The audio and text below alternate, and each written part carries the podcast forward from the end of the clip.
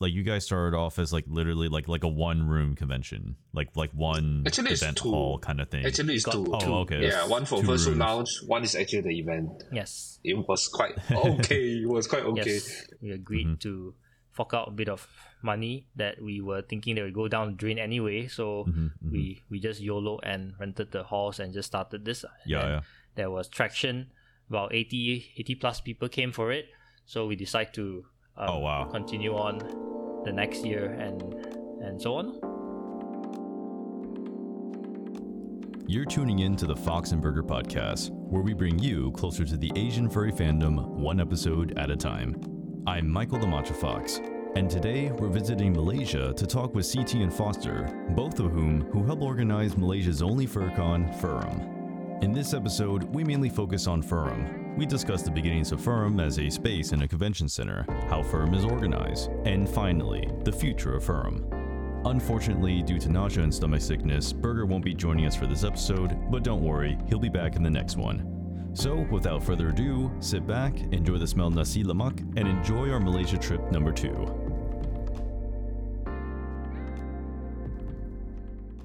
Okay, guys, welcome to the podcast, CT and Foster. Hello.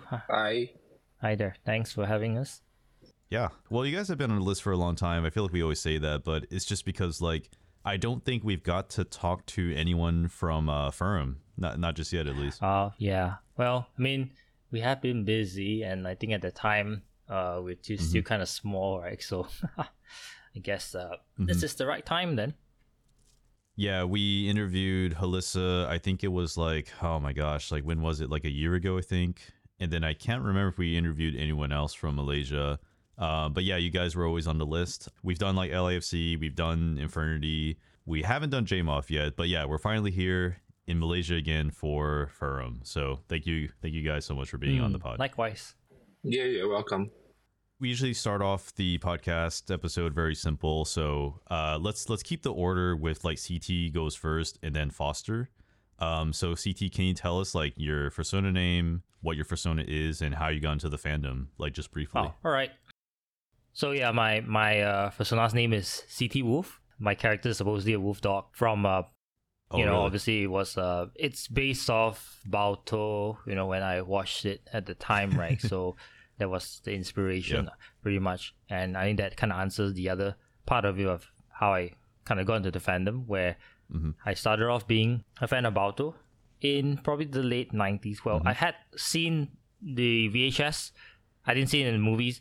Then in like um, I think 999, uh, 2000 early 2000s are where I watched it at my friend's place again, and then on TV again in 2001, and I don't know, I just got hooked on it, and I came into like uh, the Yahoo groups portion uh, where well FA didn't existed at that time, so there was like the. Balto League, and that was where I kind of met other people who like Balto and the movie, and just uh, started off from there. what, what about uh baltosaurus were you also like on baltosaurus Not really, but um, the I think the person who runs that page is probably there, but we just mostly had chats on Sundays and all, right? And he was actually there when oh nice nice when someone, uh, I believe by the name of Kimbo, one of the members, she actually offered to draw my um, persona or made a persona for myself uh, based on one of the characters that she drew in her fan arts, I guess.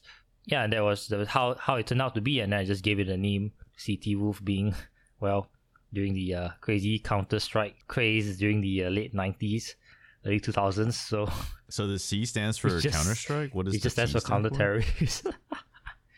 so yeah, oh, it is. okay okay oh yeah yeah it is the actually a very yeah simple name. yeah yeah Yeah, so that, that's how I came about sure to the fandom. gotcha how about foster Yeah, I'm Foster Cole, and uh, I'm just a black and white border collie.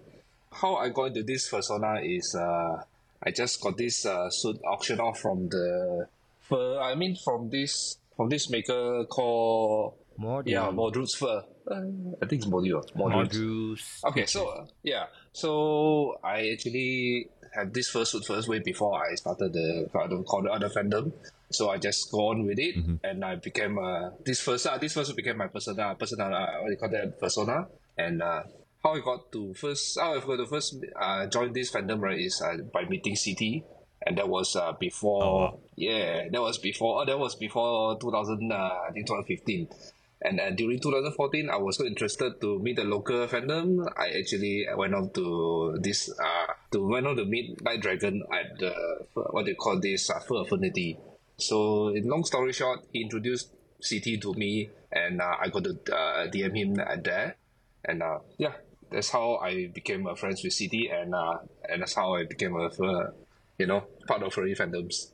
So you guys been friends for like over like was that over eight years? Was it Yeah, should be eight years like by now. plus seven seven Mm. plus years? Yeah, Oh, eight years. Yeah. Around yeah, that, yeah. that's good. Wow. So almost ten Yeah, years. as, as Happy anniversary. yeah. it was an amazing journey. Um, yeah, well, it's it's some first basically through, you know, Night Dragon, who again Singaporean friend, whom I knew quite a while back. Oh, really? Um, but he went to the states right to pursue his masters, Mm-hmm. And uh found a job there, and then he's just uh so-called living the the typical American furry dream of like going there conventions every month. That kind of lifestyle. Okay, I mean it's it's fine. it's what he wanted. So right. so yeah, um, and like basically Foster, I think knew of Night Dragon, and that's how he referred like Foster to me. Yeah. Yeah. For myself, Night Dragon is like he's like the like the all black dragon. Is that right? Black and red, Or am I thinking so? yeah. Well, else? the new one's black and red, but the, the old one is like black and white. black and white. Yeah. Oh, okay, okay, gotcha. Yeah. Yeah. For basically for my I think you might have met him in Fur Affinity. Uh, no, sorry, you might have met him in VR chat before as well. Yeah, yeah, yeah, yeah. Yeah. Name sounds familiar. basically for myself, it was like, you know, again, other than the, the Balto League, right? Because FA didn't come by that early. So one of the earliest people that I met was actually K9. I'm not sure you know of K9 because this kind of this kind of this kind of dials so. back to the you know my previous statement when I said I joined the Balto League in the Yahoo groups and we had Mm-hmm. MRC chats. So around like 2003, 2004, there was a new member by the name of K985. As usual, we asked ASL, and then the L location uh, turned out to be Malaysia. So that's how I Oh wow. found you know another person who has a similar interest in Malaysia, right? And and I that's when I Mm-hmm. I got into contact with K9, and that's also how I met uh Marvin, uh, pretty much. Yeah, So, but wait, but he was a furry. Like he wasn't just someone who liked Balto. Was he was, was, he also someone like Balto, and I think he also kind of again went into that direction, I suppose, because everyone started to have like nicknames and some form Mm-hmm. of uh, persona or persona, right? You know, again, like from the fan arts, right? You can see that even like original characters, people making characters that look like or seem to fit into the the Balto universe, right? So that that was where we kind of got that Mm-hmm. idea of like you know making a character that is you know something like a wolf, a dog, or a, again something that assimilates with the the universe. uh, You know that's where it started off. uh. So K nine was Yeah. probably also from there, and then there's only it was only like in 2004 and 2005 after I asked him to create the my one of the first drawings, uh, a commission for my character that I printed on a shirt. He printed it and it was passing to me. uh. So uh, 2005, I think four or five. That's when I first met him and Marvin. Yeah, and that's how it started off. So Marvin's also another uh, Malaysian, fur- like I guess like long timer, Yes. just like you. Yeah. For the people who don't know, I mean, I know who Marvin is, but like you know, to the audience, like he's another like long time, Yes, like uh, Malaysian Correct. fur yeah, in the Marvin. fandom. Yeah, you hear his name a bit later, more in in Yeah. the interview. But yeah, that's why I wanted to bring it up. Uh, Marvin is one of the earliest. Right, right. First, I met Didi. Didi, I Oh, wow. call as Didier, you know, K9, and uh, Marvin. Mhm. And from there, of course, they introduced me to some of the others. That's that's how it started off. Yeah, yeah. I, I'm I'm so I'm so like happy to meet another Balto fan because I think I told you this. Um, well, I think that's how I got interested in furry. It's not it's not like the moment I joined the fandom, but it was more like how I came across like this like anthro kind of furry like subculture and i didn't really know too much about balto league at the time but i was more into like balto source um i think i was pretty cringe Ah. back then i'm not sure if i if i had the uh the creativity or courage to create like a persona but yeah like but no for me like it's it, it was Mm. balto like balto was like the the ent- the entry into the fandom in a way um i think for some people it's like the lion king like we interviewed kofu before so he, you know he really likes the lion king that's also another really good like um quote unquote furry movie but yeah for me it was definitely balto Mm. Ha- have you have you seen the sequels? yeah, like I've two and three? seen uh, all of it. One, two, and three. Yeah, yeah, me too. Yeah, th- that might be another story for another day, but sure, Mm-hmm. sure. So let's go into our next topic here. Um, I want to talk a little bit more about Malaysia, um, the country that you guys are living in. Um, again, we all, I think we've only interviewed like one other Malaysian furry uh, on the podcast, so I don't mind talking a little bit more about Malaysia. So like, I know that you guys are from Malaysia. You guys were born and raised there. What what what like landmarks and like what what places should like someone visit in Malaysia if they never been there before? Hmm.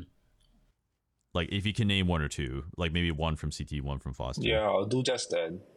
All right. Well, for me, uh, I mean, there's a lot of landmarks, right? But if they wanted to see something which is a bit out of town, well, normally we will ask them to go up Batu Cave. Some of that's one of I guess the Oh, right, places that is a bit more distinct. Yeah, I mean we have tall buildings and all, right? But uh, yeah, Batu Caves is one place that I think not many places have, and again, it's like mostly a, a place of worship for uh, the Indian folks, especially during their um, holidays, right? There is like a temple, a small temple inside the cave, uh, which is the interesting part. So, you know, people uh, skip up the, the steps to the cave, you know, take some photos and all. You can see the wildlife there as well. Just to clarify for the audience, this is the Batu Caves are located like outside of Kuala Lumpur, Yeah, right? the outskirts. I wouldn't say that far away, but still, It's about 10 minutes. yeah, Yeah. it's not By that drive. far, but it's reachable. Yeah. Yeah, so I Yeah. would say that that would mm-hmm. probably be one of the places. Yeah. All right. Yeah, I mean, for me, I actually, I'm actually born in Malacca back then. So I actually raised up in Malacca for the first 10 years of my life.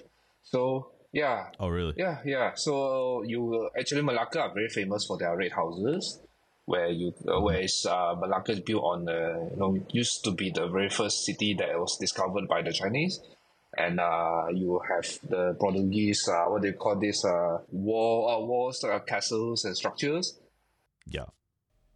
And Malacca is actually a place of a historic site and places where you where the culture is built lah. And uh, you always can find, uh, you always can spend days eating famous food like the chicken rice ball, the oyster omelette, and the the ham roll, uh, the hand roll roast as well. We call this uh popia as well. Yeah, if you're going down to Malacca, you have a fun time over there as well. You know, staying over there and then see the night, uh, the night, the, the, the night lights, and uh, as well as the uh, the shopping sites uh, and the historic cultures. I actually didn't know you were born in Malacca, so like that was where you were like born and raised, and then like I guess later you moved to KL. Yeah, I was. I was. Is that like for like work, or is that you just following your parents, or? I was just following my parents. Yeah, yeah. So yeah, For me, where I'm mostly in in Petaling Jaya and you know Kuala Lumpur. Again, I guess like one thing to clarify, a lot of people you know say that oh PJ KL, Petaling Jaya and Kuala Lumpur, you know, kind of like the same, but you know they're actually different states. Uh. It's just that Kuala Lumpur is in uh, the state of Wilayah. Federal Wilayah Persekutuan, which is a very small, one of the two federated states, which is a very small section right within the state of Selangor, which surrounds it. Yeah, so a lot of us, a few of us actually stay like near the border. so you're technically crossing the border all the time. Yeah. Do you think that like most of the fandom is like concentrated like on the was it like the Western Peninsula though? Mostly, yes. Though of course we do have a yeah, decent amount of like folks in the eastern side, especially in Sabah. Sarawak maybe a little bit Mhm, less, yeah, but Sabah, Sabah there yeah. are um, a number of them there. I would say among the Yeah, states yeah. uh, which has like in terms of furs, I think Sabah is easy one of um, the few in the east that has the most. Mm-hmm. Let me know if I'm wrong, but like, is it easy for them to get to the Malay Peninsula side though? Like, like does it cost them like a lot? Like, if they're gonna take a flight or something, like, would it be hard for them to to get to like the peninsula, It's the Western Peninsula? it's pretty much a, a two hour flight. Not too It used to What be. about the cost, though? It used to be about four hundred bucks. I think uh, recently they have ch- uh, they have you know inflated to nine six hundred bucks if I didn't recall wrong. uh, MY, MYR, yeah, in MYR Ringgit Malaysia. is- Okay. yeah. Oh, I guess we can add on one more place. Uh, I guess Foster and I would probably uh, be interested to always go or bring friends to the Genting Highlands. uh, right? The area, Oh, of course. right? Oh, yeah, so yeah. of course we it's fast it's Genting well, not only a good place to drive to, but also like uh, again uh, other than the Yeah. uh, hilltop casino theme parks, right? There's also uh, some temples, a pagoda halfway up the mountain. You get to see a pagoda. You get to see, uh, as we call it, the multiple stages of hell in uh, Chinese folklore or. Um, I, I, I'm not sure if it's level. considered as a, a religious folklore or uh, I can't really find a word for it.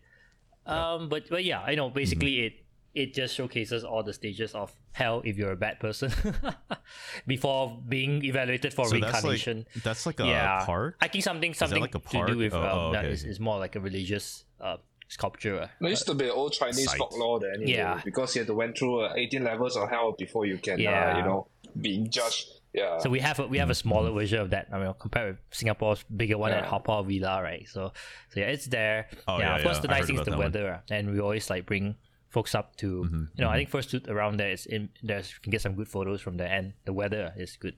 So Genting Highlands is like that's like a city on a hill, or like if you guys can describe it a little, a little bit more for me. like a, a, holiday. resort, right? yeah. resort. Like, what do you Yeah. think, Foster? yeah. Yeah, it's more like a holiday resort for, for you know, visitors around the world. Especially if you are kind of a gambling type of person, there's a place to go. Yeah. Oh, you you can gamble in in Oh Malaysia? yeah, that, I mean that's that's only one of the Yeah. few legal places to to do it. Right, right, Yeah. right. And if you are a driving kind of person, of course you can hop on to my car or CT's car to ride up to the mountain. Yeah, yeah. Yeah.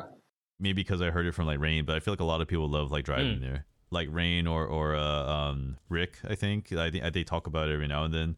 I also hear a joke like the way you pronounce like Genting. Apparently, that can that can let you know if you're like either a foreigner or if you're from like Singapore or if you're from Malaysia. Is that true? Uh, kind of. Well, I mean, example, we call it genting.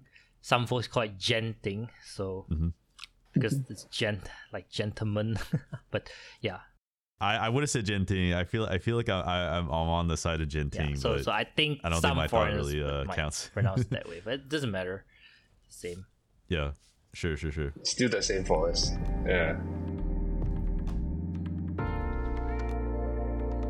What about like food options though? Like, is there like if you have like someone who's never been to Malaysia before and you had to like recommend one dish though, like what would you recommend? Hmm. CT? Yeah. Well, I I would think that everyone would probably go for nasi lemak as usual, right? Which is fatty rice.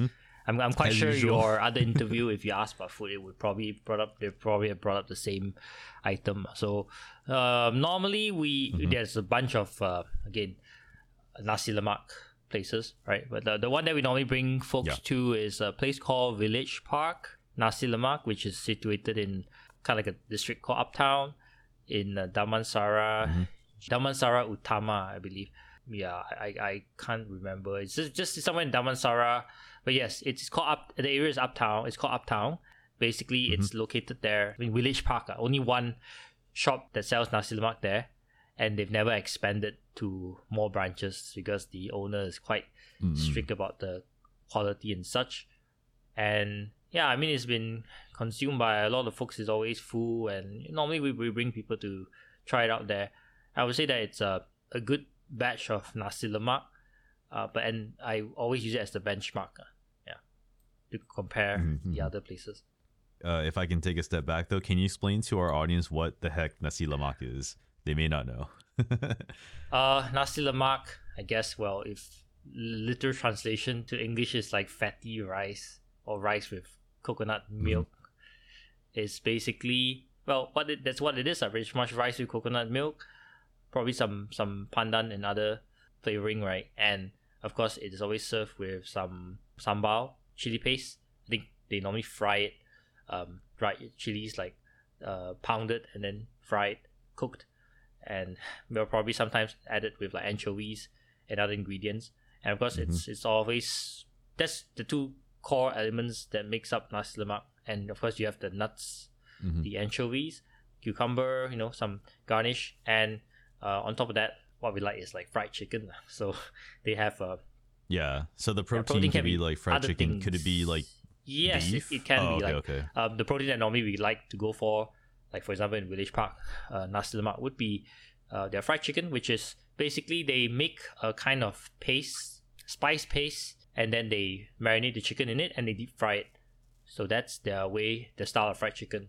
Of course, you do have like um, you know beef rendang, you know, which is like again beef slow cooked with um like herb Yep. spices, a bit of a, a curry, um, yeah, spicy taste to it, right? And you know you have like Yeah. sambal sotong again with the sambal that they made. You can make like sambal sotong, which is like squid cooked with the uh, the uh, chili paste as well. Yeah, so that's also pretty good. Mm-hmm. I always love the sambal with the egg, the fully cooked uh, Oh yeah, the That's hard boiled actually egg the as best well. Me. The deep They, fried. they would they would Yeah. come with Yeah, the yeah, hard yeah. boiled. The normal. deep fried- Yeah. I'm getting hungry again. Yeah. So, so Foster, what, what would you recommend for to someone who has never been to Malaysia before? Okay. First thing you have to remember is Malaysia right, is a country that has full of you know many uh or, what do you call it foods from the you know immigrants and uh Yeah. one of the top three uh, all the top three nation uh, nationals in Malaysia are actually Malay, then followed by Chinese and Indian. So each of the three you know culture we have here, we have our own different food. So what CT has uh, suggested us now is actually a Malaysian Malay food, and uh, that is one of the top things that we can uh, introduce to people. lah. And uh, for Chinese like us, I would actually brought you guys to you know the bak kut teh. I don't know whether you heard about that before. It's Yeah, called the- bak kut teh. yeah, it's yeah. known as a pork broth. lah. I'll just call that to uh, tell that to everyone. And uh, this dish Yeah. uh, mainly can be found in the Klang area, and they are you know, come in many varieties. You know, uh, soy sauce version, you know, light version, you know, sa sa what do you call it with uh, soup, you know, even cleared also have. This one, I think that what I mean, I we literally grew up with it, and Yep. uh, my parents love it. We always eat it, you know, every uh, every weekend. You know, Saturday, Sunday, Saturday, Sunday. Back then, when I was young, I, I feel like almost every Malaysian I've spoken to, they always they love bak kut teh. Like that's one thing that they like. I remember like talking to one of the Malaysian furs living in Taiwan. He's like, "Yeah, I just really want to have some bak kut teh." I was like, "All right." that sounds like, like, 'cause I, mean, I didn't grow up with that. I didn't grow up with bak kut teh, but yeah, it's it's not bad. It's not bad. Yeah. So o- other than that, if you're a type of noodle, a noodle type of person, we also can have a chow hor fun as well. I think there are some that is a CT's favorite as well near his house. I don't know what call other it, name called we already. call it um the Hokkien noodles basically. In can in Cantonese, Yeah. uh, we have tai luk mi in Cantonese, which means um Yeah. uh, big teeth noodles.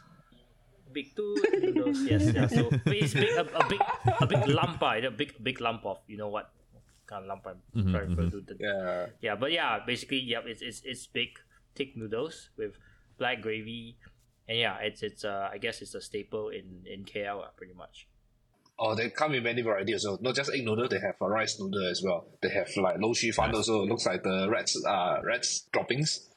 So it's not made from rat's droppings. Yeah. FYI, it's rice, Well, No, no, yeah, exactly, we'll, we'll flash a looks like picture. rat's tail. Okay, to be Yeah, to thank be you, Burger. uh, more, I guess, make it sound better. It's it's rat's tail. uh. Some people call it rat's tail noodles.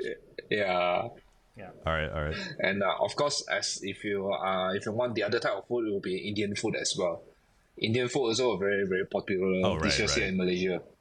Yeah, Like like people like One to eat like roti, would be right? Like probably- roti is that's pretty roti popular. canai. One example would be probably banana leaf rice. uh. I think that would be the staple Indian food that we bring people to try out, right?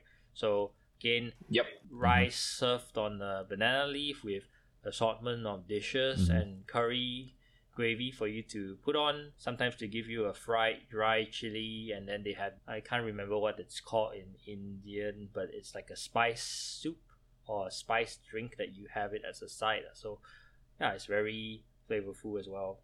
They say that is meant for clearing your throat. It's actually to relieve your body from all the heats that you've been gathering when you drink, yeah, eat all the herbs. Damn. I don't know if I had that before. Yeah, like I'm not quite sure. Uh, if you want, you always can come to visit us. That's that's what I suggest. If you want really good Yeah, food, you should come and visit uh, visit some of the local friends here, and then we'll bring you out for Yeah. food as well. Yeah. Yeah, absolutely. Yeah, you guys have always been very like generous, I think, to like foreigners who haven't been to Malaysia before and you guys even drive them around. We're getting a little bit ahead of ourselves. We'll get we'll get into like Furum stories like in a moment here, but I witnessed CT's driving firsthand and I feel like, man, um I don't know what to say. You Yeah, I love CT's driving though. I yeah, you drove me around, and then it was like with Kusu and them. But we can talk about fur- uh, funny stories about Furum in a moment here. Yeah, so so that uh, I think Foster, you you mentioned um the food that you mentioned like at first. Did you say it was a Hokkien mee? Was it Hokkien mee that you mentioned? Not, not the Indian one, but the fun, yeah. oh okay Yeah. okay okay chow hor fun. Rice, stir Yeah, fried rice. Yeah, Yeah. stir fried noodle. I miss that about Malaysia. That is the best stuff with the what, what we call it yeah, yeah. Yeah, the wok hei. You have to have the wok hei. Yes. Yeah, dude. Like it is at home. It's kind of hard to cook because sometimes your your gas stove doesn't get that hot. But if you can get like a really good gas stove, yeah, the wok hei makes all the difference. Oh, even they are like what thirty inch uh, wok, and then they just stir fry with it. That is the best stuff.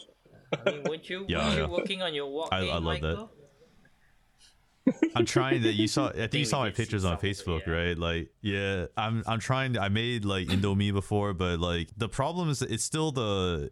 I think my stove can get hot. It's just. It's just not as hot as like as it could be, but uh, it's still it's still still okay. Yeah. Do you know if uh, I don't know if I can make like. Do you oh, know go ahead. Go ahead. Malaysian right? How they actually use the use? Uh, I mean, what kind of size of the, the the the gas canister that we are using for doing the wok? I think they're using the commercial grades one. They're easily like what ten? Uh, easily like Oh what fifty kilos a, a drum. So those one we Dang. actually output a lot like- of heat and there's a lot of flame at the same time. Damn, de- decommissioned jet engine. Almost like that, yeah. yeah. yeah. No, I love Malaysian food. It's just like I think it's been at least like three years. I think three years since I last uh, went to Malaysia. Um, oh, that's something I didn't mention for the audience. Um, I've been to Malaysia. What was it? December 2018. That was actually my first and only time in Malaysia. Um, had a great time. I, like I always love telling people about Malaysia because, like, just as we're talking about the food, like there's a lot of variety. I think you get like Chinese food, you get Malay food, you get Indian food. So there's, I feel like there's always like something new to try. That's something I kind of miss because I mentioned this already in like a previous episode, but like in the states, it's very common to have different um, cultures like live in the same kind of area or the district. So if you want Mexican food, that's easy to get. If you want Chinese food, that's easy to get. Here in Taiwan, it's like predominantly Taiwanese food, which is not bad. But after a while, like I feel like I, I get a little bit sick of it. Sorry. But yeah, I do go to McDonald's like more often. And well, I mean, I, I, I go off, I go there every every so often because like they perfected the taste. Like even abroad, like it still tastes like what I would get in America. So like if I feel homesick, I just go to McDonald's. Okay, I give you. And then everyone calls me so American. I, I give you a fact. At least, right, right. you guys have something here. No, our McDonald's doesn't have pork menus. Malaysia doesn't Right, have any pork yeah. menu for like guy the the franchises. You know, like A and W, Yeah, yeah, yeah. McDonald's, KFC. Yeah, Mhm. that's all what we are missing out over here. Yeah. but but but do, but do you really like pork though? Like, do you actually like crave pork or? Um, yeah, I told you about bak kut teh is one of our favorite dish. Ah, which is a pork broth. Yeah, yeah, yeah, yeah, exactly, exactly. to oh me, it's shoot! not for myself. It's not like really. An, I mean, yes, pork is yeah, tastes good, but not something that I really have to have every day or something that you might miss. You know, Yeah. but uh, I mean, like chicken is Yeah. to me Of still course. uh, good enough at the moment. Chicken is like the safe meat. Yeah. Like if you have like Fried Muslim friends, chicken. then like everyone always says like, yeah, Oh, like chicken's like the safe meat because then like Fried your your. Muslim friends and your non Muslim friends eat that. Yeah, This guy loves Texas ayam so much. Uh, have, We call have Texas chicken. Yeah. eat less Texas chicken, right? Yeah, of it. Texas Yeah, I mean, I, I ate a lot of Texas chicken when it Yeah. first came out, but now a bit a bit less because it's just not so yeah, yeah. easily accessible because of the pandemic. Stores have been less of a Mm-hmm. running on twenty four hours. Right, they close early, so not so much. But you know, Yeah. I guess when it returns back to normal, maybe. Yeah. From from my understanding, like Texas chicken, we call that church's chicken in, in the states. Yep. So I think they rebranded as te- Texas chicken in Malaysia and Yes. Singapore. Actually, in I uh, around the Asia region, it's it's called Texas chicken, not just in Malaysia. right, but, uh, right. Wherever it goes, uh, I mean, if it's in if it's Singapore as well, Yeah, yeah, yeah. other countries, Thailand, perhaps. It's pretty good. I, I ate a lot of that in uh in the states. Yeah, like I think it's it's from Georgia. I, I mean I just looked it up. It's from Georgia. It's pretty it's pretty good. I mean it's I mean they they know their they know their chicken. Yeah. Hmm. All right, so you guys had definitely made me very hungry, but I'd like to get to talk about uh, Furum now. Uh, I don't think we've gotten to talk about Furum at all, like on the podcast, at least like not in like deep detail. So I'm really glad to have like two staff members from Furum. Just to clarify for the audience, though, can you briefly explain your positions in firms like CT? Like, what do you do in Foster? What do you do? Oh, so yeah, I mean, Hmm. I'm I'm pretty much the chairperson or chairman for Furum at this point in time, and Mhm. well, basically it, it constitutes quite a bit of things. so yeah, well, I mean, we do run a lot of different tasks, you know, because we're quite a lean Mhm. organization. We don't have that many people, so you know, we we do do Yeah. quite a bit of things, you know. But yeah, I mean, I, it's just a title for myself. Sure. So even if you're like the con chair, like you're still doing like other things to make the con like run. You're not just like directing. Sometimes like you're in the trenches, so to speak. No, I think people will probably see me on the floor. I mean, panels as well. Um, Yeah. taking care of Mhm, the guest mhm. of honor in certain situations. Yep. Planning for like uh the panels, but we are trying to move that off to like another team. Again, we're trying to shift it off to Mhm. more like niche or More professional, yes, just more say. Yeah. more s- people with uh, more specific Focus. or focus roles, Yeah. right? And then of course, Yeah. Yeah. the we don't have a project manager, so I'm the one kind of like Oh, okay. you know looking at the project timeline and poking people about it. hmm I mean, it's, it's just when Yeah, because I mean, because you're the chairperson, so I feel like you like you have the overall like direction and overall like planning. Well, we we supposed we're supposed to have a PM. I mean, a so-called project manager, but that person is no longer in the in the group. So, well, I guess there Ah, was some okay. Okay. again experience that happened that he didn't want to do the role. So yeah, it's been shifting sure, around, sure. and currently I'm I'm supposed to pick it up. We we may assign someone else to be that, but yeah, All right. So then, what does Foster do? I'm actually a co-chair, uh, co-chairman for CT with CT as well. All we right. are just a co-founder. so anyway, as for my roles in the Furum, I'm mainly handling most of the hotel contacts, you know, and uh, things that you guys interact with, such as uh, your photo booth, and I set up our first lounge, and uh, as well as the hall hall layout in general. These are some of the tasks that I've been doing, and as well as sometimes you see me sit behind the AV, uh, the, the AV Yeah. counter to, to run the projector and uh, that during opening and closing.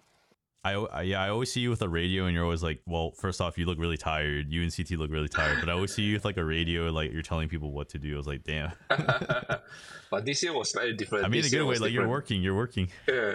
Yeah. But this year was different. Uh, we were much more organized and much more spread out in terms of duty. So I was very happy about it. Yeah. Yeah. So as for going forward as well, yeah, we are actually really breaking out our tasks to the smaller groups, which you know can lead to better efficiency and uh, better experience for the con goers. So you mainly deal though, like with, uh, or at least one part of your job is the hotel liaison. Like you're you're you're communicating with the hotel about I don't know how many rooms you need and like the equipment and stuff. Is that right?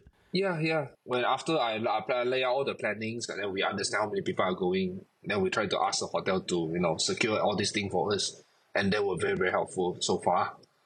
But how easy was it to get like a hotel in Malaysia to, you know, allow you guys to have like this event? Like were they even curious at all about like what you guys were doing? Most of the older hotels that we went to interview with, they are actually quite open about it.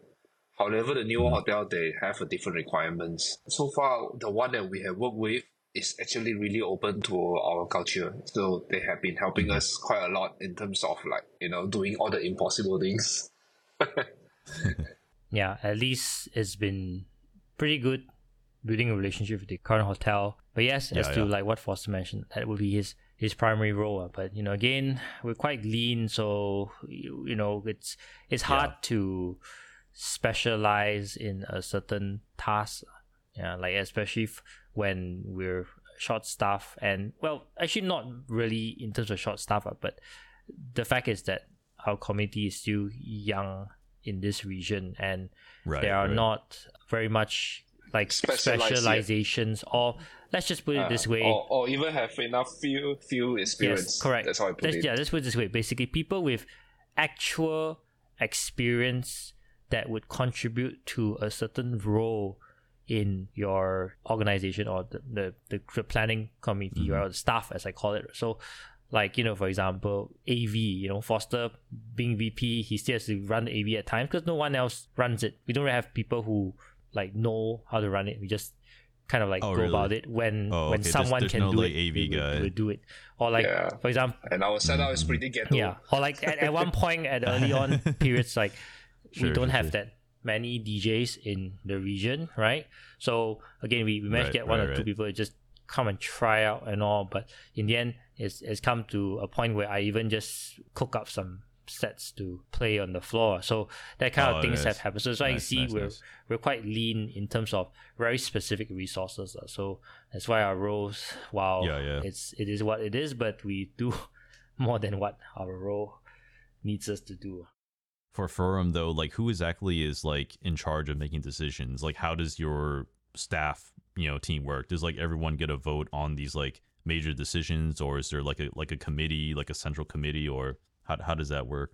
So, in some way, yes, we do have a voting system. As a staff member, that is, you would have Mhm. some say in terms of voting for certain decisions that were made uh, within like our organization.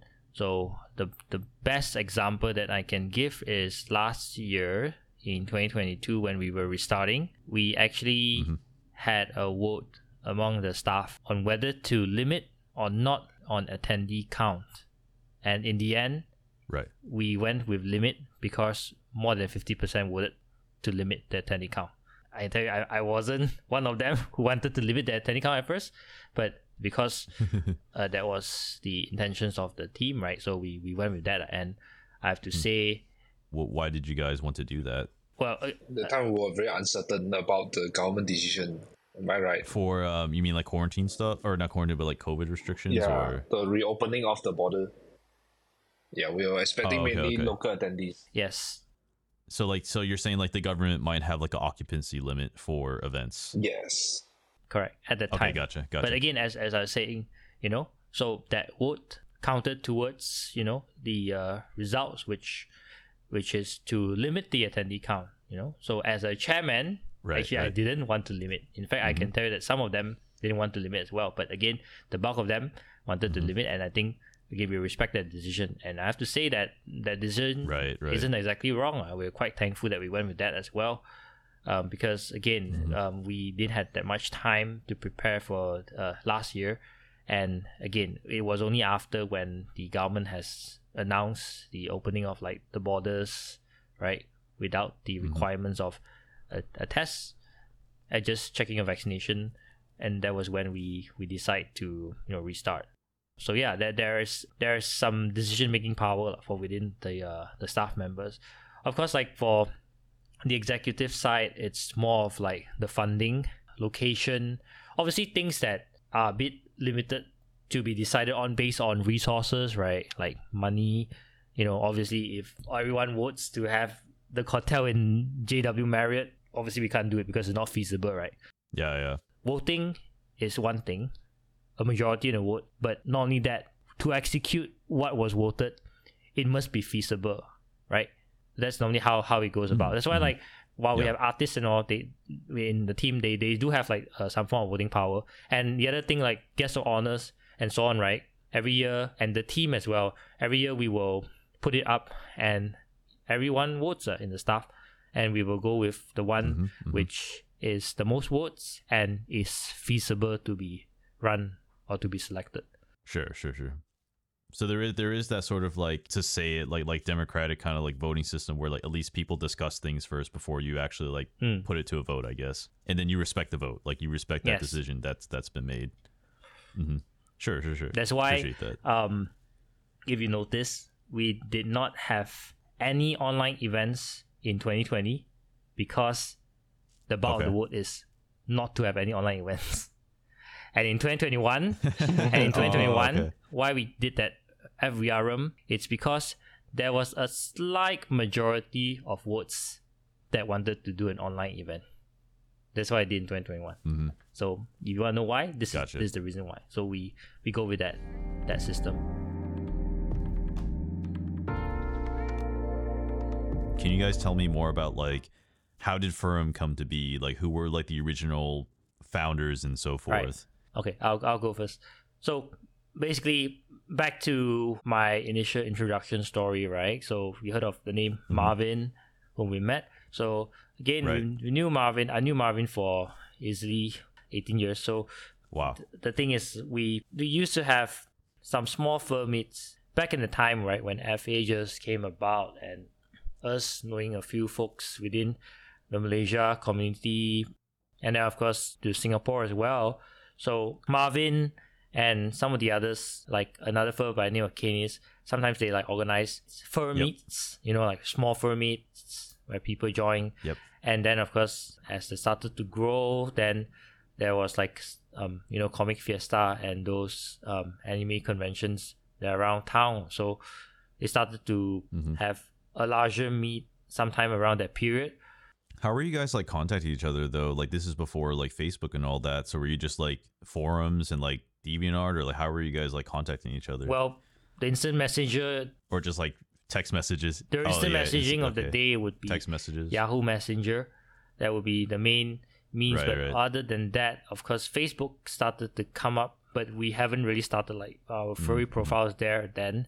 I think so. It would be. Were, were you th- were you there for like the AIM days? Were you guys using AIM as well? I've like, used it, then? but not too much with some American friends, but not really. Over here is ICQ, right, right. Yahoo Messenger, and MSN Messenger. interesting. yeah, MSN Messenger as well was Oh, the other one. MSN, so yeah. Mm-hmm. MSN was probably the other one that we used quite a bit with the first back in the day, right? And of Oh, course, okay. we had the forum, right, AnthroAsia, that was started by um, Mhm, mhm. Canis and administered by Delta HT, uh, Andy.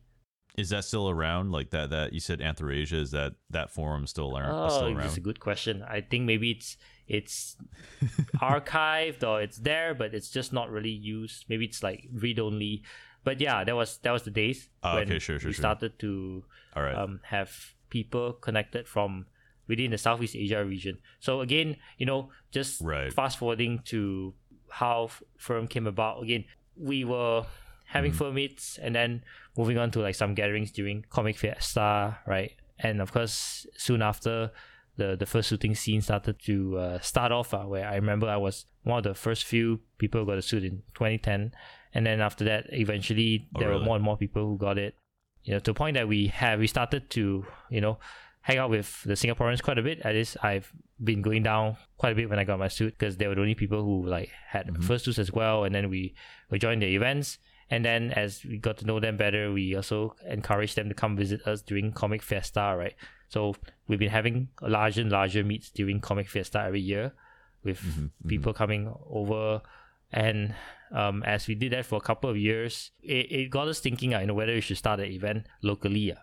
Of course before that even came about we did visit some conventions overseas uh, in uh, 2012 2013 like for me it was Eurofurence and yeah basically Ah, from yeah, yeah, there Eurofurence. and then uh, we got a bit of ideas from there and then Marvin at first at the point I, I haven't met Foster yet right so it was just discussing with Marvin Mhm. and we initially went to scout out some locations like 2013 2014 just to see on the feasibility yeah. and then as as Foster Oh, came in at that time it was just two of us uh, myself and Marvin uh, right and then when we knew about Foster and then Mhm. we asked Foster if he was interested to join into our endeavor uh, which he agreed to so basically as we did our events alongside Comic Fiesta we were at that point only comfortable to like run an event alongside Comic Fiesta because we weren't sure on Oh, the really? The feedback or like you know how many people would come by. The attendees Yes, as well. we're not sure of Yeah. the attendees at that time. So therefore, the safest wing was to rent a room or a event hall during the Comic Fiesta period because the worst case scenario is that if no one comes, it's just an expensive gathering. That's about it. So that's Yeah. how we run. So, So, they, wait, they let you do that? Like, like you actually they let you like rent a room from them? not for the same premise. We, we actually we actually run a event hall with them as well. I think it's two event halls. It's a small It's- one. Ah, It's at the okay, okay. hotel. It's like a So meeting room. It's at the like- it's a hotel. It's at a hotel nearby the convention, not in the same not in the same Oh, okay, convention okay. hall as Comic Fiesta, but outside.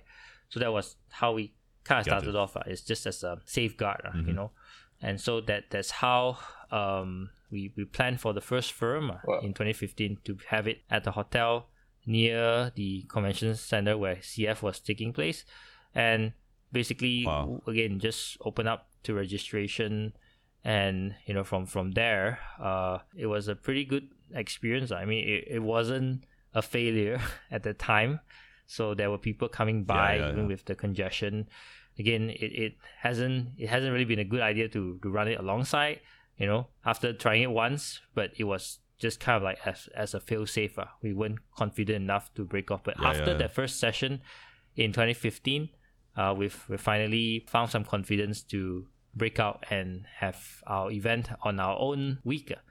Hence, it's a week Yeah. the week um, that does not clash with like Comic Fiesta anymore. It's it's one week before. Yeah, yeah. So yeah, and that that's that's how it started off. Like you guys started off as like literally like like a one room convention, like like one Actually, it's event two. hall kind of thing. Actually, it's got two. oh, two. okay. Yeah, one for two Virtual rooms. Lounge, one is actually the event. Yes. It was quite okay. it was quite okay. Yes. Yeah. And that was back in what yes, was it, 2015? you uh, said? So Yep. that's where like myself, Wow, wow. Foster, and Marvin, we agreed Mhm. to fork out a bit of money that we were thinking that would go down the drain anyway. So Mhm, mhm. we we just YOLO and rented the halls and just started this. Yeah, yeah.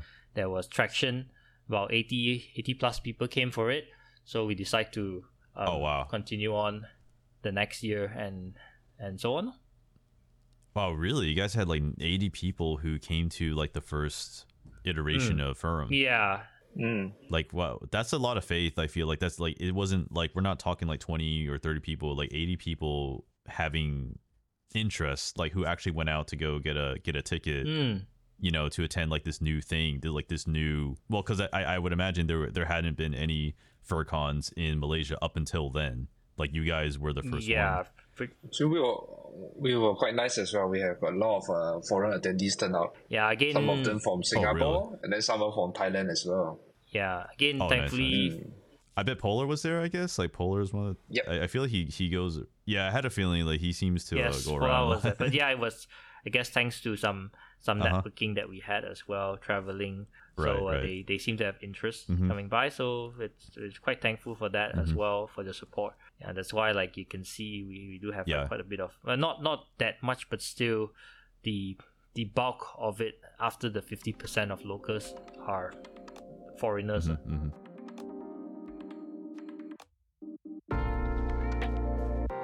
I know it's kind of a hard question, um, and again, any of you guys can answer this. Like, what gave you that sort of like that jump from like, okay, like let's we've been doing like fur meets and small hangouts for so long, but what what was like that spark that said to you that you wanted to actually run a fur con? Because like, I mean, that requires like you know a lot of money to rent the room, for example, and then like you kind of have to probably like know the pricing. You have to probably think about like how much like disposable income do people have for this kind of stuff. So like, what was the driving force? What was like the spark for you to like make that jump to like, okay, let's actually host a con?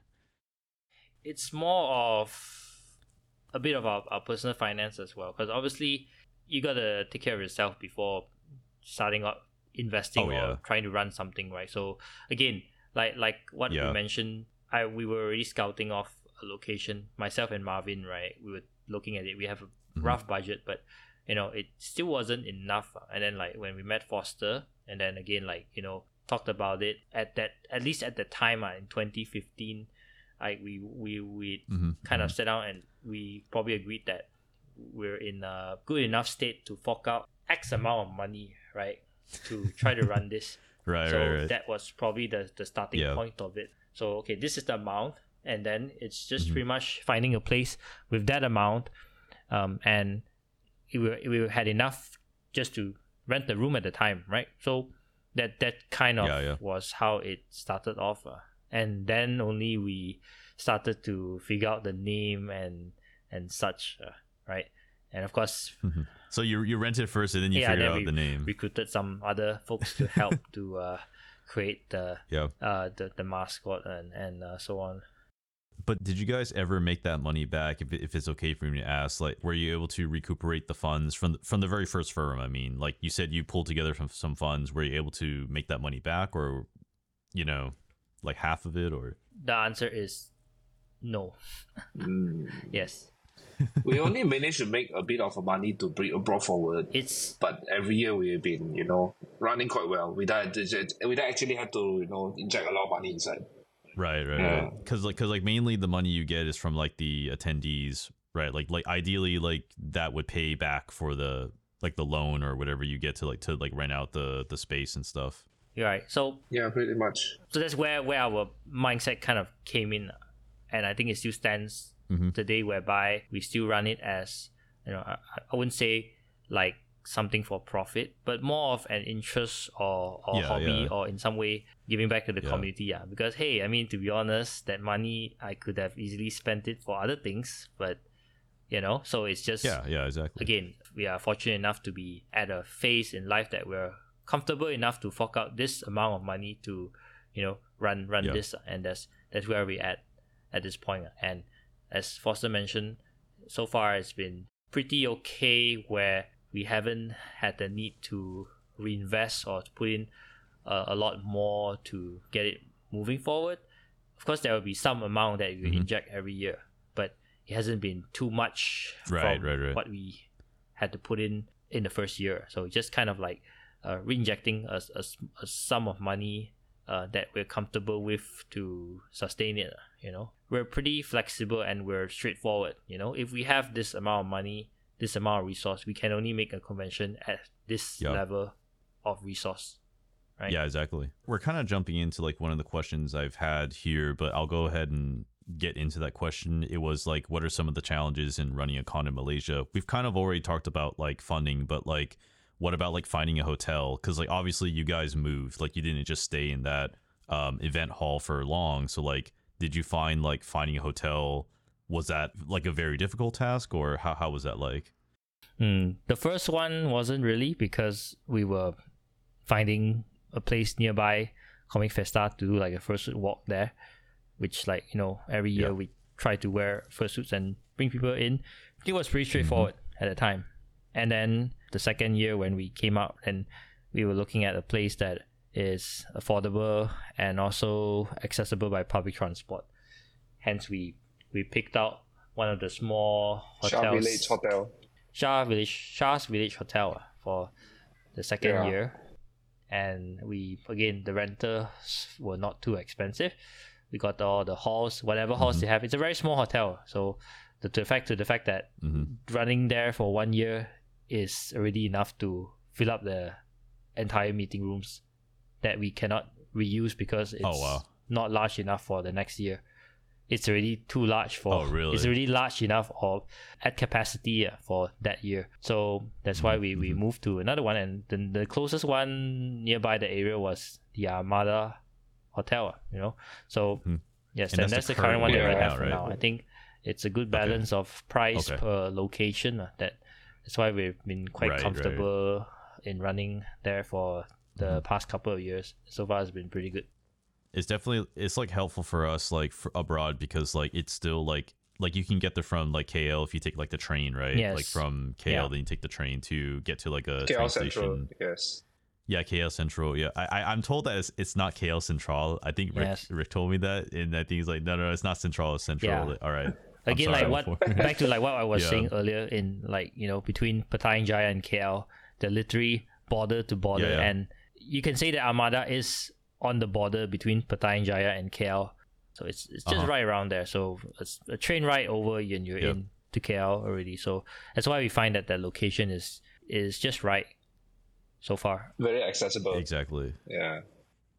What about like trying to, you know, like judge people? Well, because like you couldn't pick a hotel that's like too expensive. So I guess like the Armada Hotel, like it's like not too expensive, but then it's like, you know, like still in a decent location. I guess the idea of like money is always on people's minds. So like, do you find that the prices are like fair for most people, like at the Armada Hotel? Mm, the price I would say is okay, based on its location Mhm. and uh, quality. I would say it is you know pretty value for money. Yeah, it's not the like best Yeah, yeah. hotel. There are definitely better hotels. It is a pretty old hotel. It is just it is a Yeah. old hotel, but as I mentioned, uh, based on the the price per value proposition, it is Yeah. the most balanced for now, at least until we run out of space. Yeah, yeah. I think they also the, the hotel owners are also very good people as well, including the, everyone that is like uh, managing our event. I really really Yeah. like working with them. we all did uh, I'll just use the word. Mm. Yeah. So far, it's been better. That's really good because like we like here at Infurnity, like I think the hotel staff really likes the con. I mean, I, I can't speak for Infurnity, so like what JC told me is that like they have a really good relationship with the hotel staff. And so like they, you know, Infurnity's growing and all that, but they don't really want to leave. They don't really want to leave because like they've got like a really good relationship and like maybe they have like discounts and stuff for rooms or something like that. And um like they're just really pleasant to work with, yeah. Until they had to move because like obviously, you know, if they keep growing then they might have to move. But yeah. Oh yeah, by the way, uh, since you came on 2018 and now it's already 2023, um, You all right? yeah, last year when we ran the Furum, the hotel has been revamped as well. The place that you have, Oh, uh, really? Oh, yeah, the place you have breakfast is already completely different. The all the rooms now is all already been updated to the latest one as well. Nice. So you'll be much more Well, comfortable for you guys to come. let's flash let's flash some pictures of like like maybe we can get some pictures from you guys or for some attendees we can flash it on the screen right now so thank you burger for uh flashing these pictures on the screen when i went there in 2018 it looked all right to me the the hotel like i didn't have i didn't have major complaints yeah, the hotel was actually running very very well back uh, back then as well. So I guess it just more like updated the interior and everything. So it's more to you know 2010 type of standards or 2020 type of standards.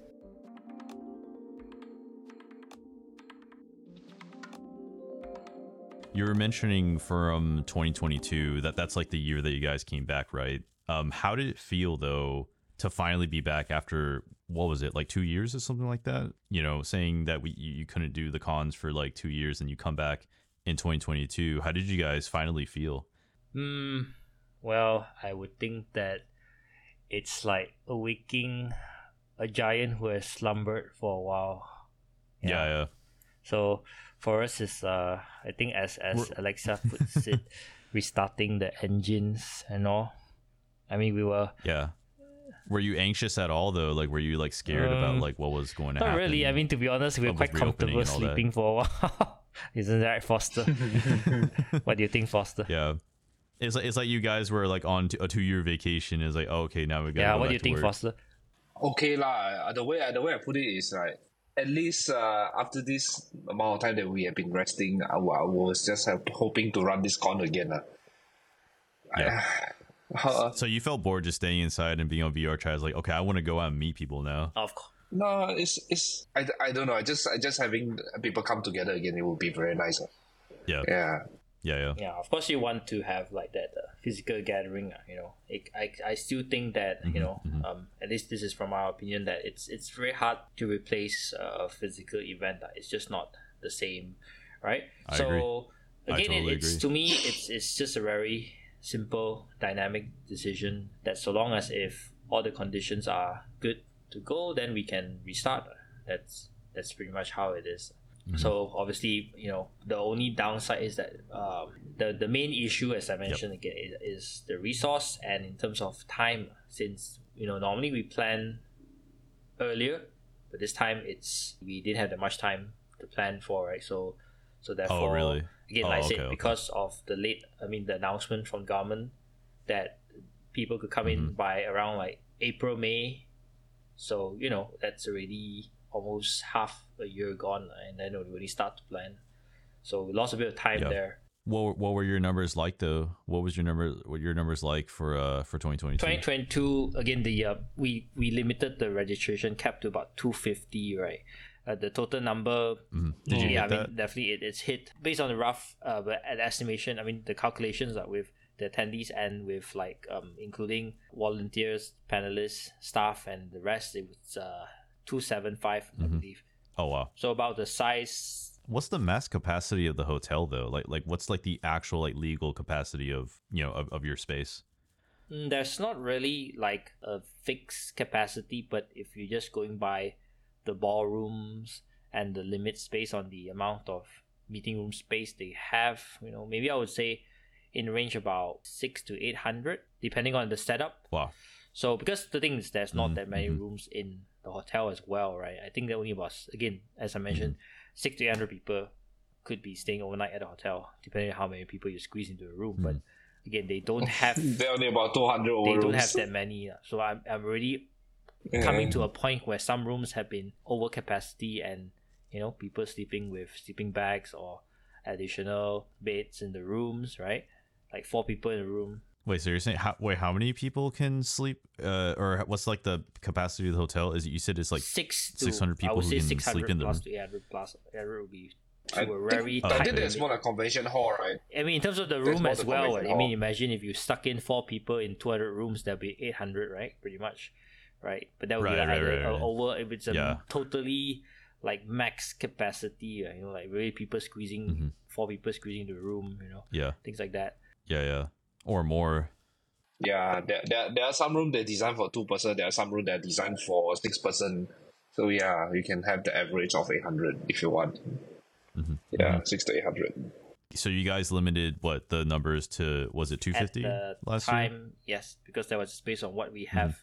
At that time, yeah. Yeah. And you hit that number, but you had in reality you had like what two hundred seventy something people like come. Yes, because like we we had like some additional registrations and for some panelists and all Right, who were shortlisted, right? They those who did not get a registration, we we say that okay, it's fine if you're shortlisted, you can get a slot, right?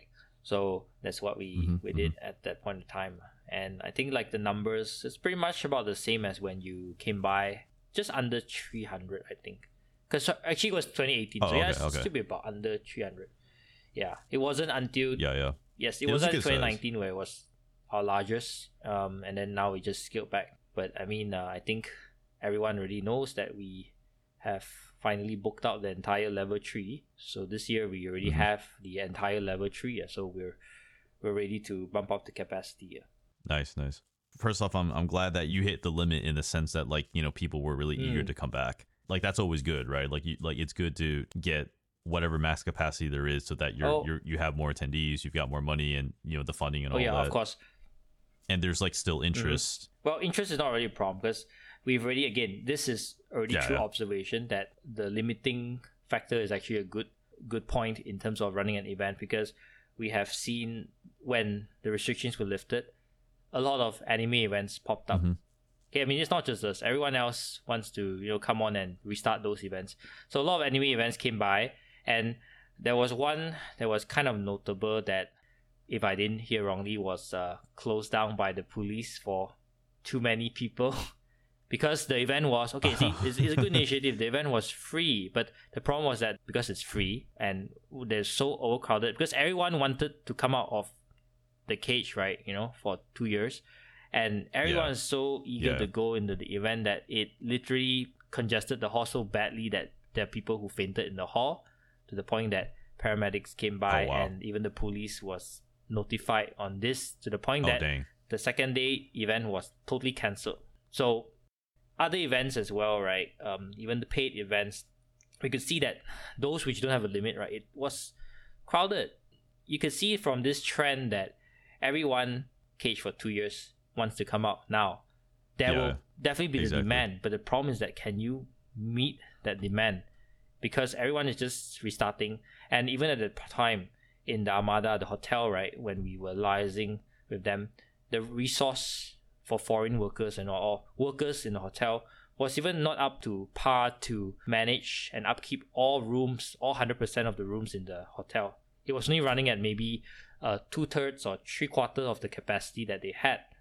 So with Mhm. these factors, you know, thinking back that having to limit the event is you know, not really a bad thing at that time because we just wanting to make sure that the event could at least run and is running in a scale that is bearable, you know. Well, when you guys coming back, was everything smooth? Like for, for last year, for 2022, like you guys came back and everything did like did everything go smoothly or I think it's pretty good. I would say in terms of like what what we managed to run last year, I think were pretty decent. I mean, of course, like panels, the timing for panels was still a little bit delayed at some situations, uh, but but generally, I think uh, Sure, sure, the, sure. For the bulk of it, I would say it was uh it was on point. uh. yeah, Yeah, yeah, like, we like were, no big issues, just like you know you did the best you could, but pretty good, like pretty good overall. yeah, we will be able to we were able to expand the new area as well for you know with the help of hotel to, uh, to allow us to access the car park a little bit better, you know, and to give you Oh, guys a bit more space to eat. Yeah, it was it was very very fortunate to have all this. Do you guys have any like any funny or interesting stories from from the condo? Um, uh, or it could even be like post Furum or pre Furum. But do you have anything like any funny stories or any interesting things you wanna you wanna share um, about the con last year, which is only a month ago, I guess. I should should be saying. Let me think. I think Foster, you want to go first? If you guys have, yeah, I can I can go ahead with one of these. Uh, if you guys have uh, take a note, take a note how our how we run the Furum. Or most of our of our con right, it looks feels a bit more like a Western cons. If you guys have noticed, Mm-hmm. all this culture right, it started off. I also never have. I never. I also never attended con before. Before uh, when I when I met CT in the first place. So so you know run this con in the way that's what we are running right now is he actually brought me over to you know the Australian cons and then as well as Eurofurence the year after I think. So yeah, and then that actually give us uh give me a lot of this uh, inspiration to to help them to run this panel called the Motor Furs. I think this is pretty unique Ah, things. yeah. Yeah. So Right. as well as the, the the you know last year was very special for us because like over the two years, I think there's a lot of people getting more and more accessible to vehicles. So yeah, Yep. last year Motor turnout was very very good. So what what do you guys do at that like at that panel or at that activity? What what do you guys do? Of course, uh, main uh, most of the panel is about show and shine. Uh. So everybody here to show Cool, the cool, car, you know. Yeah, Yeah. yeah. The best part of it is uh, we have uh, friends coming over from Singapore with their car, and it was Yeah. epic. I guess to add on on, on this uh, before we go to the, the the funny topics. So I guess that that's what makes us a little bit more different from the conventions here in the Asia or at least Southeast Asia region is that we we have been trying to Yeah. incorporate motor furs into it and obviously it, it was seen from you know uh, overseas conventions right they have car gatherings and people like cars right in in the convention and in EF there's always a very large group. Confazo also a very large group.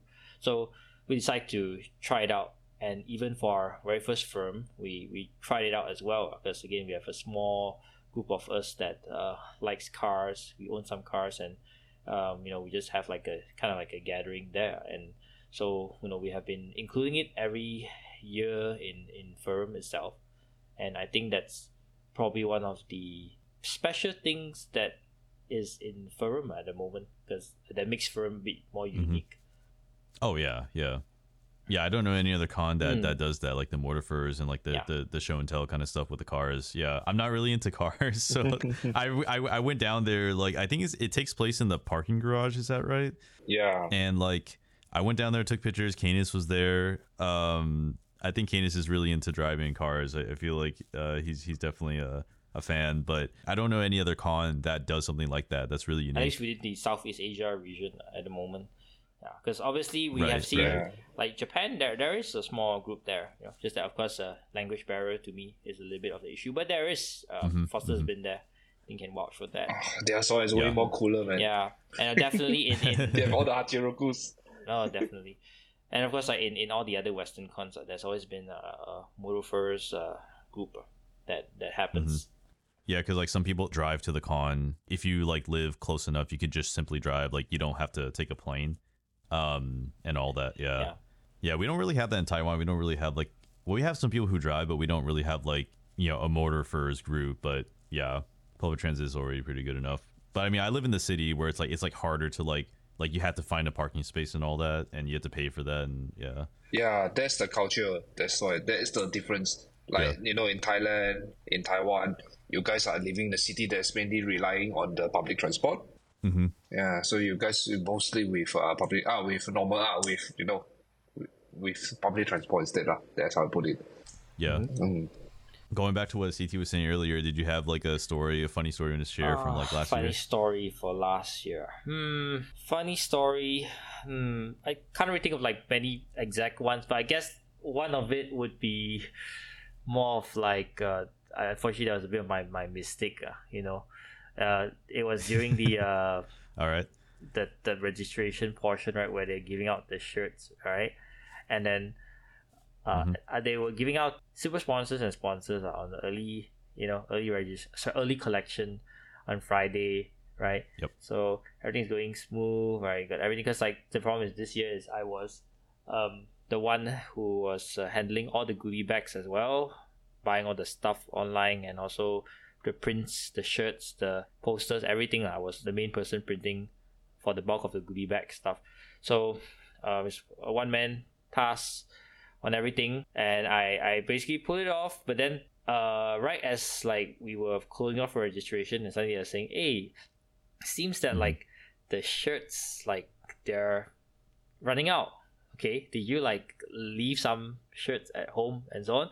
So like, oh, I mean, it, it, it can't be like it- it's no. I brought everything from home. right? You know, like I don't think I left anything from home, right? So Mhm. like, how can there be a shirt shortage when we like, uh, you know, took from the form? You know, we, we kind of looked at the form and based off that, right, um, ordered the shirts from the quantity on the form, right?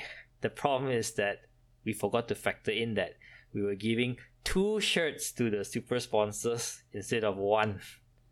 And I've ordered like two yes, different we, shirts. we give we're Like, providing it's the two of same, sponsor right? and super sponsor shirts to the super sponsor. Oh, okay, okay. and oh, and unfortunately, I, I forgot to factor in that. uh, So like, it took me a while to realize of that. I think and and the surprising thing is that I think no one actually realized of that until when we actually were running out of shirts. So that was a bit of a uh, a blunder, lah. But how, how did you resolve the issue? Like, like, did you need to order more yeah, shirts? Like, so so we had to do an IOU.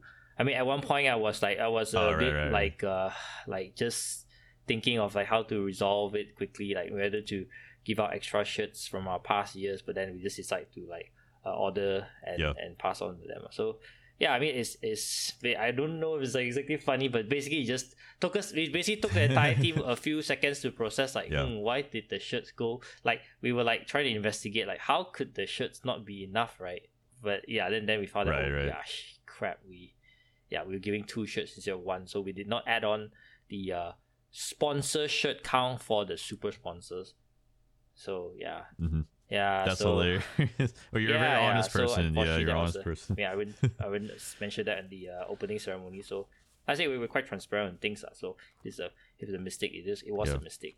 Yeah. So but yeah, I mean it's been resolved. lah. So I think Marvin has pretty much received the shirts and been sending out to the IOU Mhm. uh, folks who have not gotten their shirt. So yeah, we're thankful for the participants' understanding for that minor blunder.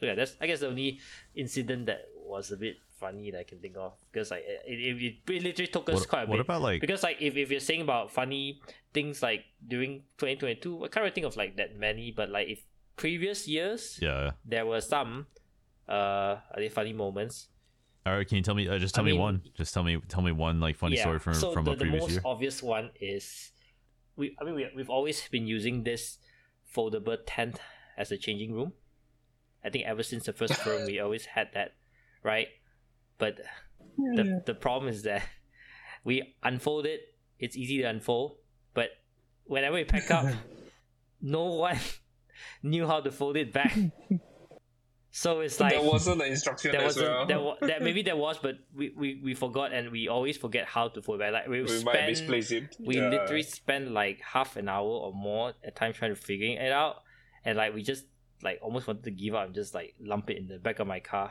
Is is it like a partition? Is it like a screen that you Oh, said no, is for it- the changing room? it's a is that right? foldable changing room tent should i say Oh yeah, yeah. Like I think I remember seeing that at the room party, and then like someone was yeah trying to yeah like. yeah that's that's At that's least I think I saw it. Like someone was trying to like that, someone was like yeah, tackling that's it. why we all had this joke Yeah. that this the folding tent the folding uh, uh changing room tent we call it the uh, millennium puzzle as a reference to uh, from I think Yu-Gi-Oh, the Millennium Puzzle. So we call Yeah, it the yeah, Millennium Puzzle, anime, yeah. and like it has come to The point that we have yeah, like given up at that time. Uh, that say that hey, whoever folds this thing will get free dinner, things like that. So like we actually. and you, and you and you own it, right? Yeah, you own yeah, up to that. did. You actually pay for Yeah, the dinner. at one point was giving some money, and like the That's other one was like, okay, so like in I, I want to do it now. so Give like it to we me. were Give joking like because last time one of our Singaporean friends, uh, Braveheart, I think he came by and he was the one Yeah. who managed to figure out folding it lah. So we're joking because like this year, I Yeah, guess coming back to 2022, I just joke with him saying that oh no, you're not here this year. Who's gonna fold the Millennium Puzzle? so yeah, but thankfully the, the second one we bought, the instructions were quite Yeah. clear, so we uh managed to to fold it up properly. Just a quick clarification. So it's like a tent, right? Like it's like a tent that you like Like, is it so? So It's you like actually a- go in the tent and you change, or or what? Yeah, it's like a monolith, a very small monolith. That's all. Yeah, you can search like foldable changing room tent. uh, It should have some generic Yeah. options that appear. Again, it's those that you you release and it pops up, and then they can, Oh, right, can unzip and get into it to change and fold it. Oh, up I see. I see. So, yeah, right, right, right. It, it's it's meant for outdoor use when you go for camping. all Right, these things. right. Yeah. Mm. Yeah. The funniest thing that happened to me, like in Malaysia, I guess I'll say this happened after the the con, and, and I know I know this is gonna jog CT's memory. I think Foster was there as well. I think you were you were like behind us, Mm-hmm. but I think it was like me, CT, and Kusu, and then maybe two or two other guys, probably Alexia. I think he was like next to me or Kusu in the back. And then I remember that someone did something to CT on the road, like either the person either cut you off or something, and you got really mad. And then you started chasing him, I think.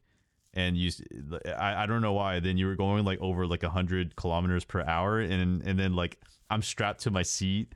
I can feel my heart beating like in my in my head. I was like, oh god, dude, like is this gonna be it for me? All Oh, is it? I can't remember. But I don't know what happened. Do you remember that? Do you remember that? It was like 2018. Ah, Do- it's let 2018. think. Like I think It was the like- dinner that we drove all the way to, I think uh USJ there. I think if I remember wrong, Hmm, I can't remember. isn't it? But yeah. But you were chasing him for like like like over like 20 seconds or whatever. I was like, oh my god, dude, I don't even know where we're going now. Like I I, I, I this is my first time in this country and like I'm being driven by CT. Like I, I I I probably didn't think I was gonna die that day, but I, I'm like half of me was like, man, if I'm getting a car accident, this is gonna be this is gonna be crazy. Oh.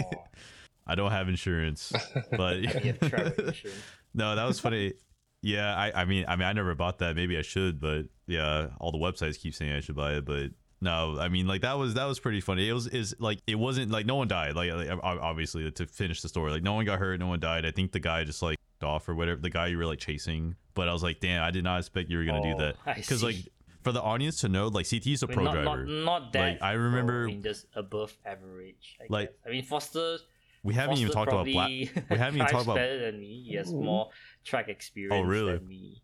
I'm just above average. We haven't even Nah, talked about. Uh, I'm above average. we got we got to talk about Blastacars because like it's like the post like events um for Furum and then like I remember even Kiba from Singapore beat me at racing and I, I think like probably Polar was laughing at me on the inside and I think like Rain was like okay yeah yeah we, we know you're a noob you just this is this is not the little leagues and I was like when I saw it was like Canis, Foster, and then like probably CT like in the final like race order, I was like, yeah, dude, these, this is like the big leagues. Can you guys talk about Blast- uh, Blastacars? Because I think like uh, we haven't I gotten to that Foster point can, yet. can talk about it. I'll let Foster talk on this. Yeah, go for it. I mean, Blastacars actually uh electric. No, it's not electric. It's just a it's just a go kart for drifters, and uh, Yeah. yeah, every everyone just went there is supposed to you know get a time and as Mm. well as take the corner as nice as you can. lah. But I remember the time when we host the event uh, after the Furum, it was hosted as a competition uh, format, and Yeah. yeah. you guys I saw you guys had a lot of fun. I I had, I had fun, but I didn't have fun getting hit. I got hit in the ass a lot of times.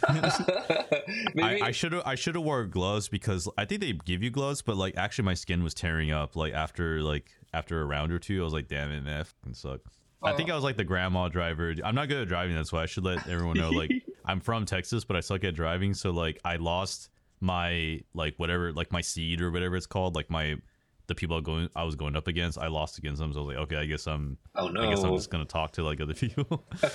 yeah.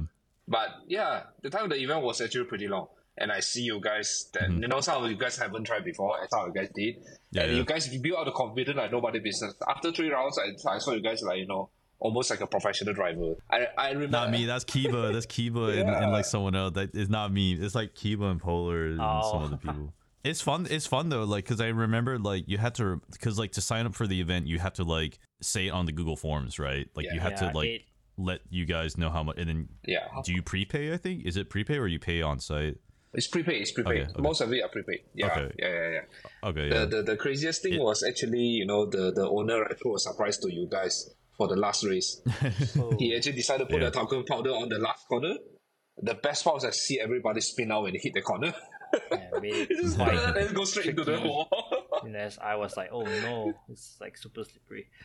But yeah, yeah, you guys had so much Man. confidence, you know, doing the best time ever, you Yeah, know. man. And then suddenly like, oh my god, everyone just spun out on the corner, and then they were laughing Yeah. like nobody was I, just. I, I felt that like the talcum powder might have spread across the track, so it made the entire track a bit slippery.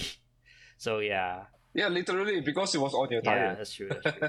yeah, I think the nice thing about that is Man. like, uh, since like we went to the place when Foster had his birthday there as like a trial run, then like Oh, ever yeah. since then we've been in contact with the owner, and it's been, pretty cool that they Yeah. it's one of the few places that they allow us to drive in fursuit because it's not it's not very fast yeah. because it's it's, it's Oh, a bit right, different. right, you know. right, the right. reason is because it's not a card for speed; it's a card to go sideways Yeah, yeah. because time is one of the factors in gauging like uh, who is like having better uh, times but i think mainly it's about the the drifting uh, and being a slow speed Yeah, yeah. drifting course right it's uh, quite nice that you can do it in fursuit uh, and it can be challenging as well Hmm. Yeah, yeah. yeah, so that's why like we have it as an unofficial event for Furum after the event, right? Uh, we managed to to um, you know Foster has managed to organize it uh, for a few years at least. Mhm, mhm.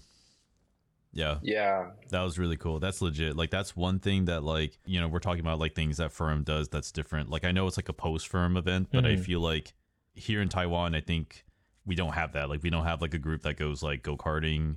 I think the closest thing we have to something like that is like I think we could I think they do like airsoft. I think like Polar and like Muma and like Langye, they do Oh, okay. airsoft. I'm not sure if they still do Oh, that. I, I, I went to And, the like- event.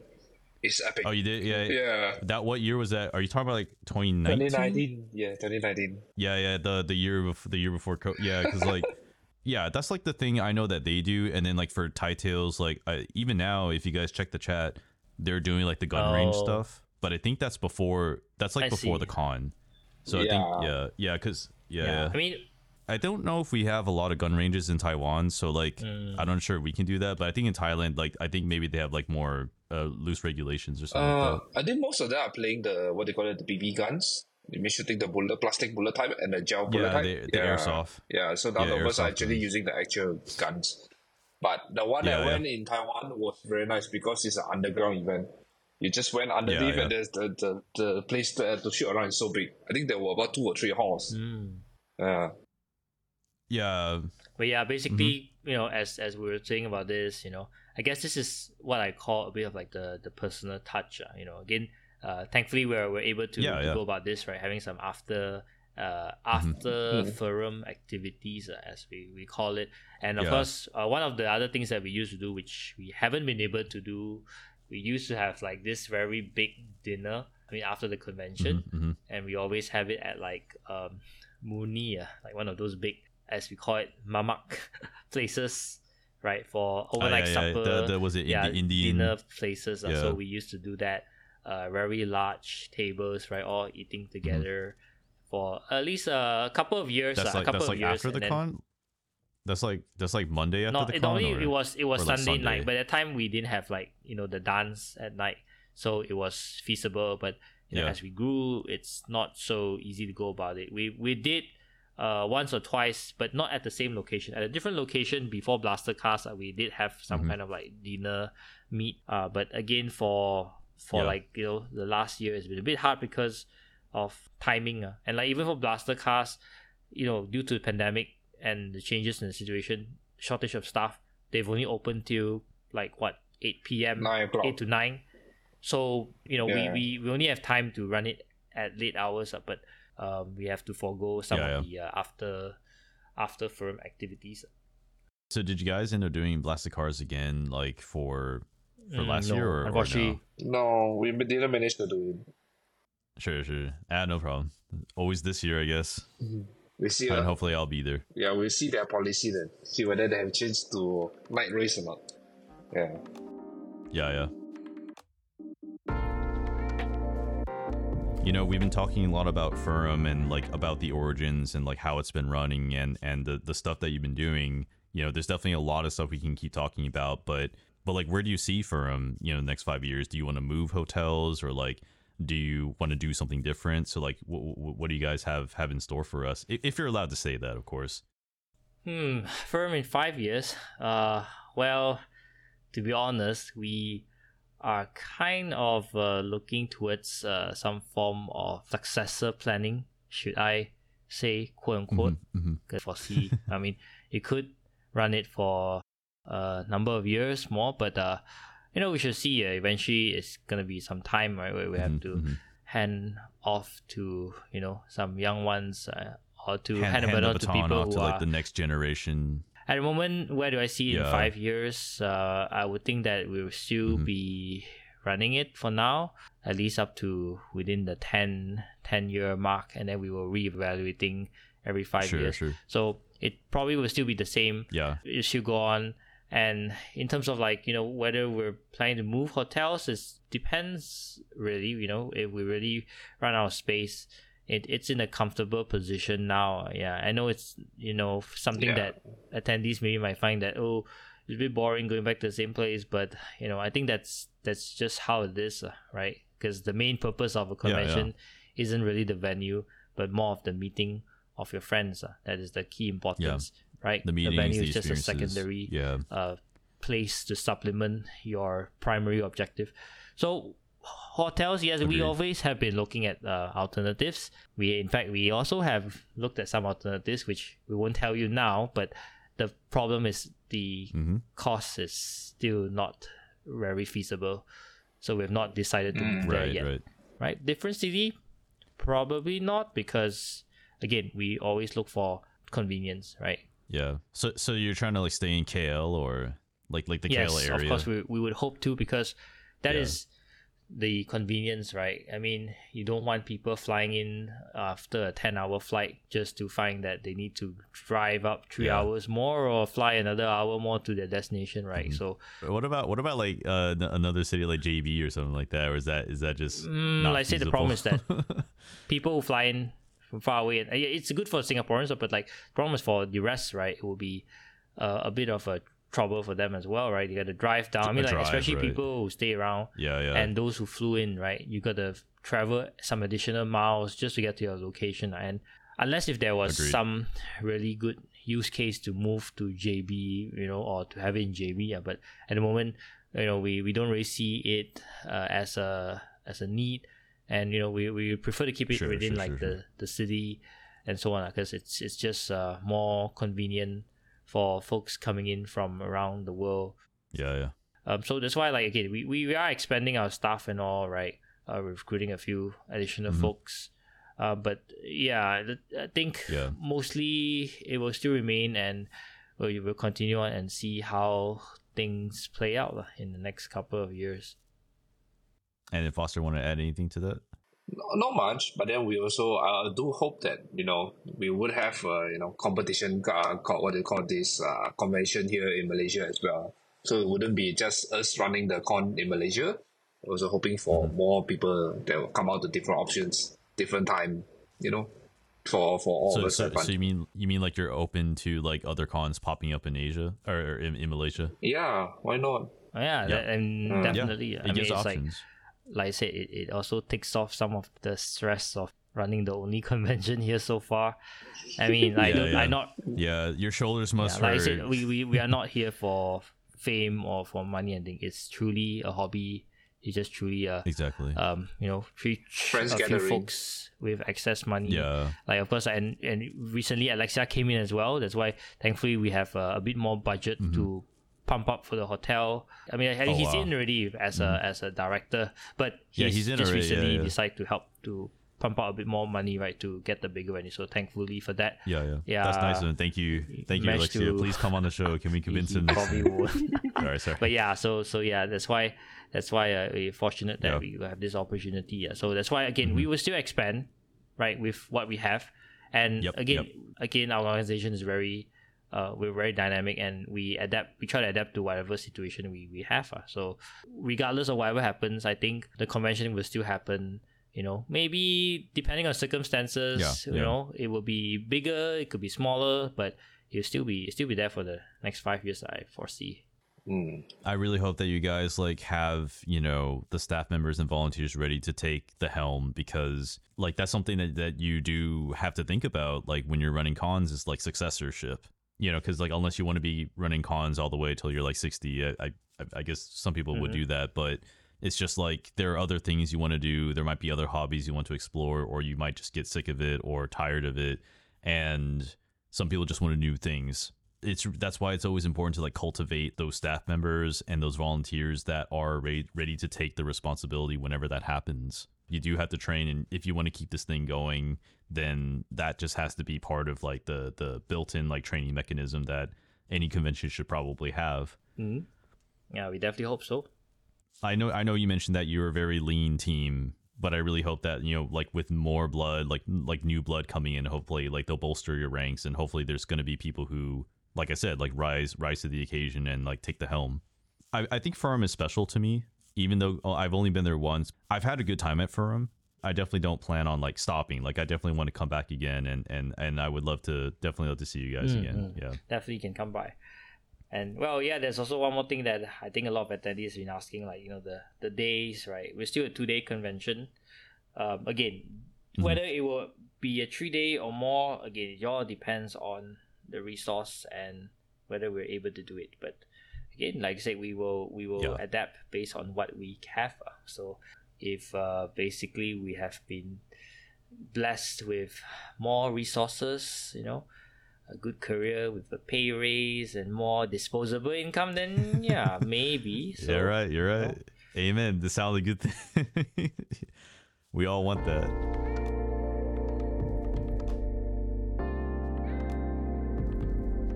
All right, CT Foster, it's been a great interview. I'm glad to have you guys here. We just have one last question for you tonight, and that is what would you say is like the best piece of advice that you would give someone if they're just starting out a con in Malaysia for the first time? Hmm. All right, I'll I'll go first. So mm-hmm. I would say, well, for anyone who wants to start, okay, first make sure that you have a, you know, stable income. Make sure that you are financially stable to go about it, right? And put in yep. as much effort as you can and resource that you have right to start off something that is scalable to the level that you're capable of because uh, you don't want to overcomplicate things. And again you know we're we're doing this to let people have a good time uh, you know just remember that this is the most important aspect of of running a convention right? Letting people have a good time. So make it smooth just make sure you start off with whatever resource to a size scaled to your resource level and then progress from there. Yeah, CT. As for, you know, as a as a fellow con uh, host as well, yeah, it's very, very important that, you know, to, to, to run the con to set up everything there according to the resource you have. You don't have to overdo yeah. anything. You're not supposed to, you know, show everybody you can do this on all of all you only can do by yourself. So it's all about teamwork here. So it is important to learn how to work together with everybody else, and that's how you can make this con- convention even more successful than anyone else. Ah, yes, definitely. That's also a good mm. point, Foster, whereby you know, if, yeah. if a team, if you can get some folks to help you out, do try to play by your team's strength. You will know as you meet people, have them do tasks right, and you know, try to adapt uh, and right, associate right. tasks that you know those people who are good at. Basically if you know for example is good at doing these kind of jobs you know you, you can uh, see from there and then you try your best to um, allocate that person to do the things that he's good at. Yeah. Great piece of advice. Thank you guys. Mm. thank you so much at this point in time, this is when we do our social media shout out. Um, so again, CT Universe and then Foster basically tell us and like spell out your any kind of social media that you want us to follow you. Oh, okay. Now I'll start first. So yeah, you can reach me out on Twitter.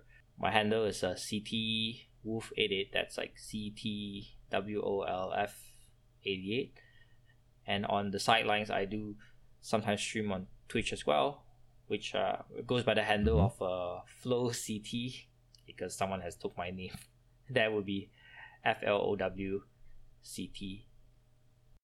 And as for my side, uh, you can actually find me at Twitter at Hoarder Collie, just H O A R D E R C O L L I E, and as well as Facebook Foster Force F O S T R F O R C E. Thank you. All right. Awesome.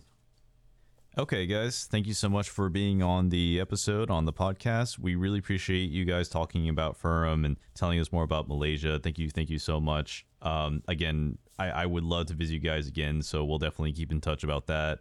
Uh, if I don't see you guys in Taiwan, then I guess we'll see you in Malaysia. Yeah, do look forward meeting you, man. Yes, we'll see in Yep. Taiwan. Hopefully this year we can come by. Uh, a few of us are thinking of doing the crazy round trip, but you know we shall see whether it's possible to do Infurnity, BLFC, and Popcorn at one go. But yeah, Ah, Oh right, my yeah. God. we are Wow. thinking about Wow. it. But uh, Cheers to yeah, that. we will definitely let you know if we come by. Sure. Cheers to that. Sure. Thank you guys so much. All right. So this has been the Fox and Burger podcast uh, with Michael the Matcha Fox, and I will see you guys in the next episode. Bye bye. Toodaloo.